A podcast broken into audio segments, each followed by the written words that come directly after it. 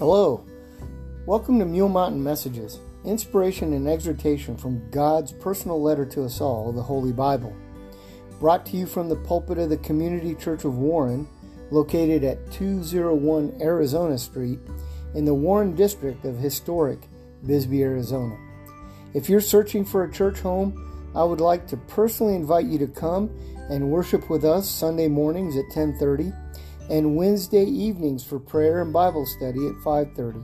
We would be excited to have you come and join our family. If you have prayer requests or comments on the sermon, you can email us at communitychurchofwarren at gmail.com. Again, communitychurchofwarren at gmail.com. Or you can send us a card or a letter to P.O. Box 4024 Bisbee, Arizona 85603. Again, P.O. Box 4024, Bisbee, Arizona 85603. Thank you for listening and blessings to you all.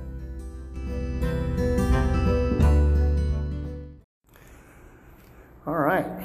Anybody here ever heard of a guy named Albert Einstein? I hope so. So Einstein was traveling uh, from Princeton on a train one time, and, and the conductor came down the aisle punching the tickets like they would do. And, and when he came to Einstein, Einstein reached in his pocket and vest, and he couldn't find his ticket, so he's looking in his pants and all that. He looked, he looked in his briefcase, he couldn't find it. Then he looked in the seat beside him, and he still couldn't find it. The conductor said, You know, Dr. Einstein, I know who you are. We all know who you are, and I'm sure you bought a ticket. Don't worry about it. Einstein nodded appreciatively, and then the conductor continued down the aisle, punching his tickets. And then, as he's ready to move the next car, he looked back and he saw Einstein, the great physicist, down on his hands and knees, looking under his seat for his ticket. The conductor rushed back and said, Dr. Einstein, don't worry. I said, I know who you are. It's no problem. You don't need a ticket. I'm sure you bought one. Einstein looked at him and said, Young man, I too know who I am, but what I don't know is where I'm going. And so, um, and Billy Graham told that story uh, to remind folks that, yes, not only uh, do we know who we are, but as believers in Jesus Christ, we know where we're going. We don't have to fear that. And, and uh, so that's going to be kind of the theme of today. You can tell we're not back in uh, Luke yet, uh, but um, it'll, I felt led I needed to share this today. So in 1933, the United States was in the grips of the Great Depression. The unemployment rate was about 25%. By comparison, today's unemployment rate is 3.8%. The economic growth rate in 1932 was a, a negative 13%. It contracted 13%. Today we're growing at about 2.4%. It's not great, but it's not negative either. The numbers in 1932 were staggering. And quite frankly, it paralyzed the nation. Fear began to grip the populace. After all, it just wasn't too long before this time that the U.S. was in the middle of the roaring 20s. Good times, for the most part, were had by all. The Great War, World War I, the, the war to end all wars, was over. But these good times didn't last. The financial sector disintegrated. People were committing suicide. People were thrown out of work. There was no social safety net as there is today. People begged, borrowed, and stole to feed their families. Because of our age group in this in this uh, room in our church here, there was a song that came out that some of you may be familiar with. You may not have actually heard it at the time, but you may have heard about it. Was that song "Brother Can You Spare a Dime"? And that was a, a song that reflected the uncertainty of the time. and the hardness of the time. All of this upheaval created a fear in the American psyche. And you know, fear can be very paralyzing, either as an individual or as a nation. I mean, this is very silly in comparison, but we all remember the great toilet paper shortage of OT 20, right? Where people were so afraid that they were going to be out of paper, toilet paper that they s- filled their garages to the ceilings. That's one of the great mysteries. Why was there a run on toilet paper? I don't know. But it goes to show how fear skews rational thought. So, in the atmosphere of this unemployment, a terrible economy, a damaged national psyche, a growing fear, that newly elected Franklin Delano Roosevelt, in his first inaugural, address, uttered one of his more famous quotes. He said, So, first of all, let me assert my firm belief that the only thing we have to fear is fear itself nameless, unreasoning, unjustified terror, which paralyzes needed efforts to convert retreat into advance. He realized that if the fear spreading across the land was not stopped, that if hope was not restored, it would, as he said, paralyze the needed efforts to convert the retreat into an advance. The nation could not go forward and began to heal if it was in the grips of fear. Fear paralyzes. We see in the Bible that there was a whole generation of Israelites who were denied entry into the promised land because of the fear of 10 spies. And that fear spread to the whole Israelite camp. Fear spreads further and faster than optimism. Try being the only optimist in the midst of a group of pessimists. You'll get shut down quick, just like Joshua and Caleb did. So, why am I spending all this time talking about fear? Well, I recently read an article that struck a note with me, that, that really struck a nerve with me. And in this uh, article, it talked about a study of Protestant pastors in which they said uh, 69%, almost 70% of these pastors said they believe there is a growing sense of fear within their congregations about the future of the nation. 63% said they have a similar increasing dread specifically about the future of Christianity in the U.S. and around the world. Now, the survey didn't outline why people were afraid or what it was that was causing believers to fear, not only for the country, but for Christianity in itself. But I think we can guess. I think we can guess. Uh, perhaps we haven't really recovered psychologically from the, the COVID pandemic. We look around and we see upheaval in our government institutions. We see both sides lobbing accusations against each other. Both sides fiddling while people feeling like Rome is burning. There is great trepidation about the economy. Inflation cost of gas and food. And ask a young person, ask them, do you think Social Security is going to be there for you? I bet you a lot of them are going to say, nope.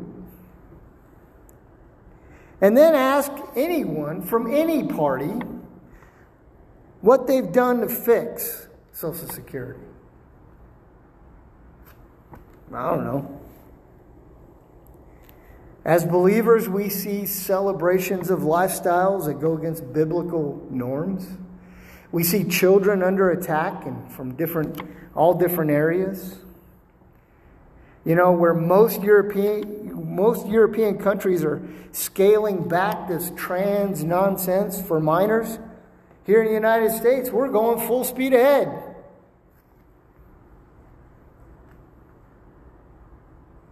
We see a, a, a hypocrisy or whatever, a paradox that preteen minors are not mature enough to own a gun, and maybe they aren't. Makes sense sometimes.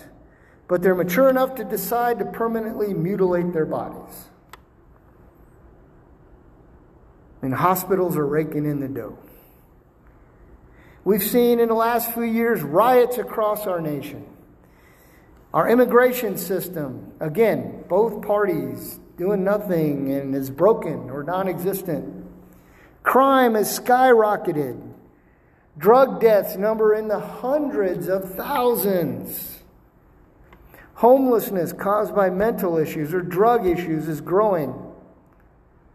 And it always seems that there's someone to protest a common sense solution. You see Satan clubs coming to the school near you. We see Christ and Christianity, traditional families and fatherhood attacked and mocked by the entertainment world and everyone else that's not a Christian. Communist totalitarian China is ascending, is threatening. Russian aggression is bringing back talk about the specter of nuclear war. And believers are persecuted around the world. And I could go on, but I'm depressed enough already. But when we see this day in and day out, it can be overwhelming. And so it's no wonder that people are fearful. Now, I'll tell you about my own personal, what I've discovered about myself. Because at a time, I used to be very politically minded. There wasn't a day that wouldn't go by that I'd listen to at least a little bit of talk radio. But I noticed that the more I listened to that, the further away I got from God. And God made it very clear that, you know, if you're going to spend time, spend time in your word with me, or spend time listening to people talking about me, sharing about me, Bible studies. And boy, it made a whole world of difference in my life.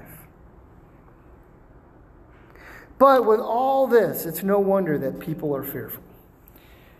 But as believers in Jesus Christ, should we be fearful? Several years back here, I preached a sermon series I called Radical Christianity. The main idea of which was as Christians, we should do the radically different thing and believe and be obedient to God's Word, the Bible, even if for some reason it didn't make sense to us. And as I looked over the article, I thought, man, this is one of those times that's uh, with everything going on that calls for radical Christianity. Scripture is clear that fear is not in a Christian's job description. There are literally hundreds of scripture admonitions about fear, and they usually fall in one or two categories fear God good. But don't fear man. Fearing man is bad. And I got a news flash for you. All the stuff that's going on in the world, it didn't take God by surprise. None of it. In fact, in our New Testament scripture passage today, Jesus even warns us what will happen, that it's going to happen. Be ready, look for it. He was very clear. He said there will be wars and rumors of wars. There will be famines. There will be pestilence or disease. There will be earthquakes, natural disasters. Nations will rise up against nations. Kingdoms against kingdoms, false prophets, persecution, lawlessness, and a falling away of believers. Yet, he says, he who endures to the end will be saved. That is an unequivocal statement. And that the gospel will be preached to all the world.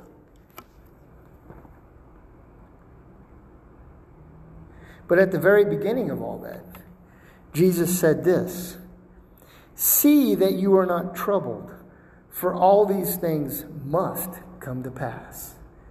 Get that? See that you're not troubled. He tells us two things that it has to and will happen, and don't be afraid when it does. And he reiterates this in John chapter 14 when he says, Let not your heart be troubled.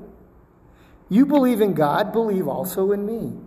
I am going to prepare a place for you, and I will come again to receive you to myself. And then, as like people like to say nowadays, he doubles down.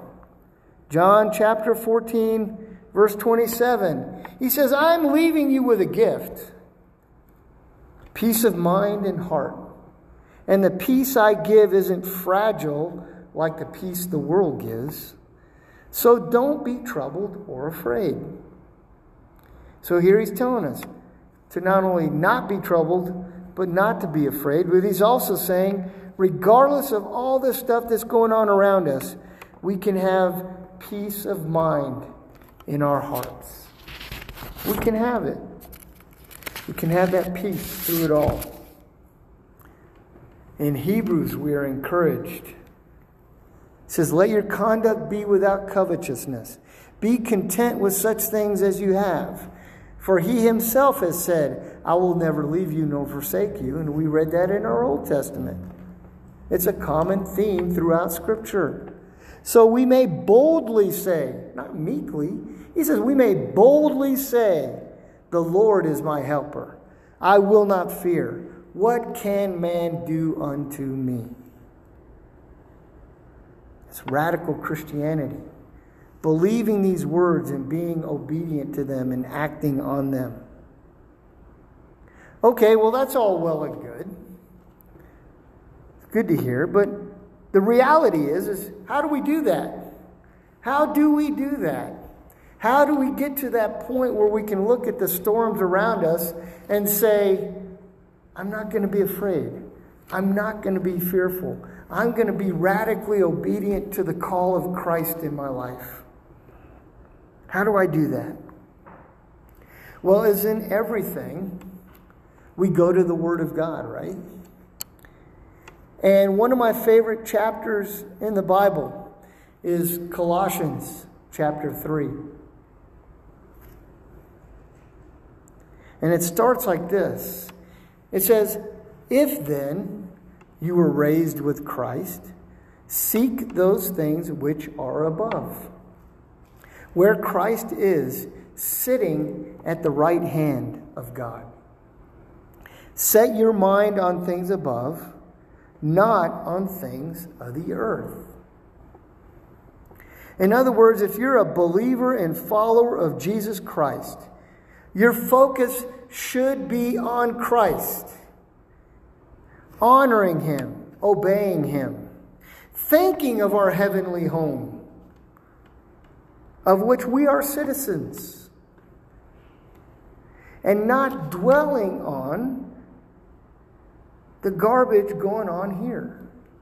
Now, we can't, we're not called to exclude ourselves. We're not called to, you know, we're in the world, we're not of the world. So we know what's going on and we engage as God calls us, but we cannot be chicken littles, the sky is falling.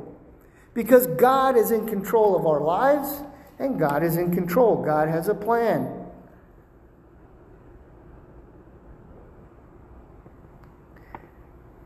We think on Christ and we can have peace and joy. Or we can focus on and dwell on the things in the world and be filled with fear and anxiety. So, as I kind of cruise into the end here, I want to read to you Colossians chapter 3, verses 5 through 17. Because the prescription of what I'm talking about lies in here. So it starts, it says, Therefore, put to death your members which are on the earth fornication, uncleanliness, passion, evil desire, covetousness, which is idolatry. Because of these things, the wrath of God is coming upon the sons of disobedience, in which you yourselves once walked when you lived in them. But now you yourselves are to put off. Now, those first things, we might look at those and say, eh, you know, I'm not in into all that. But he goes on. He says, But now you yourselves are to put off all these anger, wrath, malice, blasphemy, filthy language out of your mouth. Do not lie to one another, since you have put off the old man with his deeds, and have put on the new man who is renewed in the knowledge according to the image of him who created him. So, in other words, he gives these examples, but this is the examples that he gives. He shows that this is a life that is led by the flesh. And we're told in Galatians to walk in the Spirit. He goes on. He says, Where there is no, neither Greek nor Jew, circumcised nor uncircumcised, barbarian, barbarian, Scythian, slave nor free, but Christ is all in all. He's saying we put off all this stuff when we became a believer. Let's don't put it back on. Instead, he says, put on these things. He says, therefore, as the elect of God, holy and beloved, put on tender mercies, kindness, humility, meekness, long suffering, bearing with one another, forgiving one another. If anyone has a complaint against another, even as Christ forgave you, so you also must do. But above all these things, put on love, which is the bond of perfection. And let the peace of God rule in your hearts, to which also you were called in one body, and be thankful. So, see, if you do this. You put on these tender mercies, kindness, humility, meekness, and then above all, love, the bond of perfection. Then you can have that peace of God ruling in your heart. And you can be thankful. And here, let the word, verse 16, let the word of Christ dwell in you richly in all wisdom teaching and admonishing one another in psalms and hymns and spiritual songs, singing with grace in your hearts to the Lord. So he's saying here, let the word of Christ get God's word in your heart.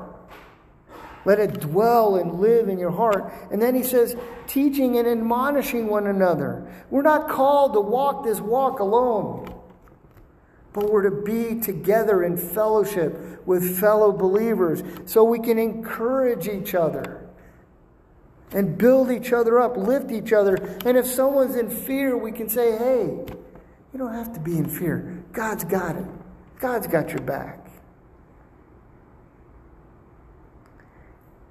And it says, whatever you do,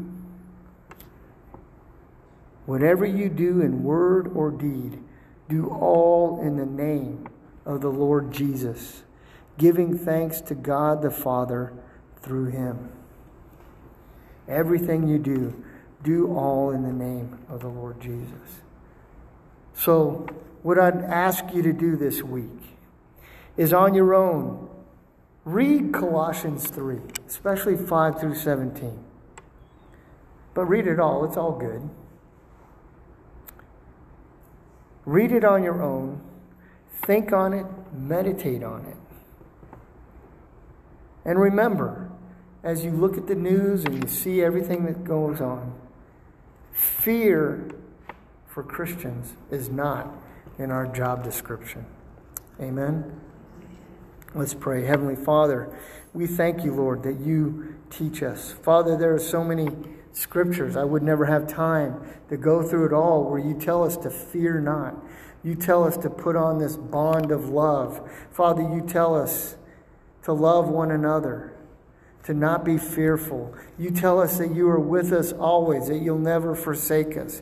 You tell us to be of good courage. And Father, you knew what day and time we'd be living in. And yet, through it all, we can have that peace and we can have that joy. And Father, we can be used of you to reach this world where they don't have peace and they don't have joy. And so, Father, help us to meditate on your word this week, to think of these things this week, Lord God. And Father, help us to walk in the joy and in the victory and in the peace, and not to have fear, Lord God.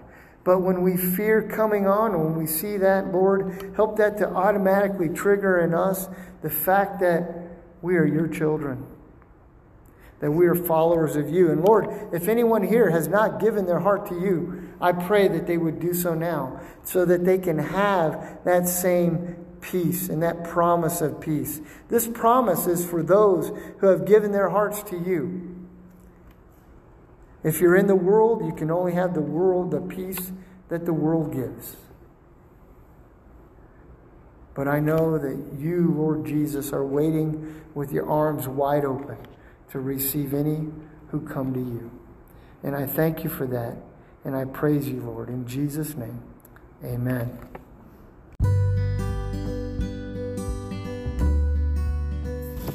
To him who is able to keep you from falling and present you before his glorious presence without fault and with great joy. To the only God, our Savior, be glory, majesty, power, and authority through Jesus Christ our Lord before all ages, now and forevermore. Amen. Now go in peace to love and serve the Lord. In the name of Christ, Amen.